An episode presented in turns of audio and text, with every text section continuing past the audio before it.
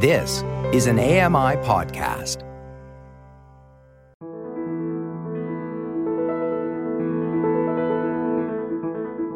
Welcome to Voices of the Walrus on AMI Audio, where professional readers give voice to articles from Canada's best general interest magazine.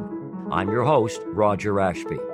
Laurie Wilson reads Ask an Ecology Expert by Madhur Anand, as told to Sebastian Leck. Madhur Anand is the inaugural director of the Guelph Institute for Environmental Research and a member of the Educational Review Committee at the Walrus. This is a Q&A titled Ask an Ecology Expert by Madhur Anand as told to Sebastian Leck. I'm Laurie Wilson.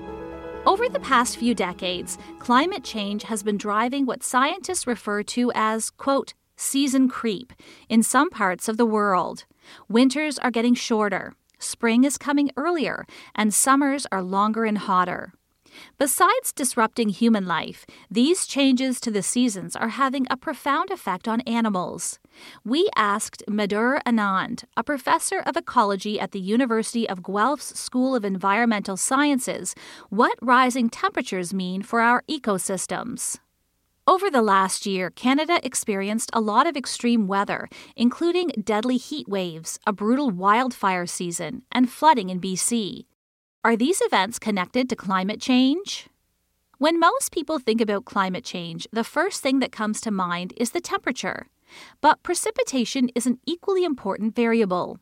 Those two factors largely explain the current vegetation patterns in Canada the temperate rainforest in BC, the grasslands in the prairies, the tundra in the Arctic, and the boreal forests spread across most of the country. Rising temperatures are contributing to larger atmospheric rivers, streams of water vapor that travel through the sky over the west coast. BC already has high rainfall, but the addition of these atmospheric rivers means even more rain and snow. Complicating that are the nearby mountains, which contribute to landslides, like the one we saw last November. Because rain and snowfall aren't evenly distributed, other parts of the country, mainly the prairies, experience drought. Those regions are predicted to get hotter and drier, wreaking havoc on our agricultural systems and our forests. We've seen the effects of changing climates on people, from geographic displacement to loss of livelihood.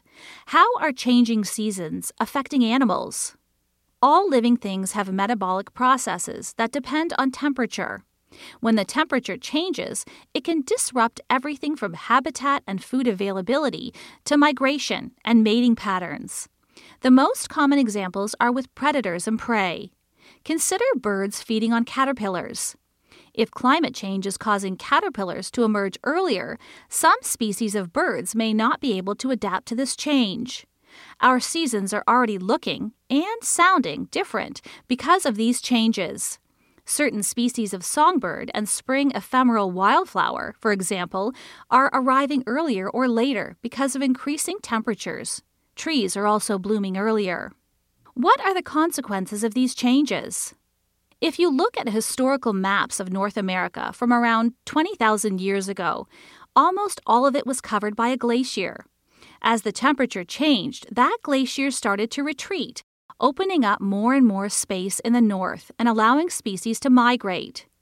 That process occurred over thousands and thousands of years, but the changes we're seeing now are much faster than before humans were in the picture. There are biophysical limits to how far a species can disperse, and ecologists are concerned that organisms can't migrate quickly enough to accommodate the changes. One big consequence more species going extinct.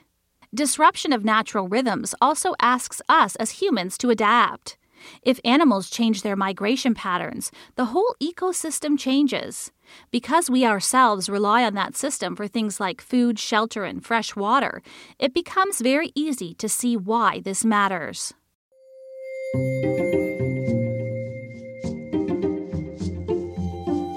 That was a Q&A titled Ask an Ecology Expert by Madhur Anand, as told to Sebastian Leck. I'm Laurie Wilson. You've been listening to Voices of the Walrus on AMI Audio, produced by Don Dickinson. Audio engineering by Jacob Szymanski and Bill Shackleton. The manager of AMI Audio is Andy Frank, and I'm your host, Roger Ashby. If you enjoyed this podcast, please consider giving us a rating and review and subscribe for more.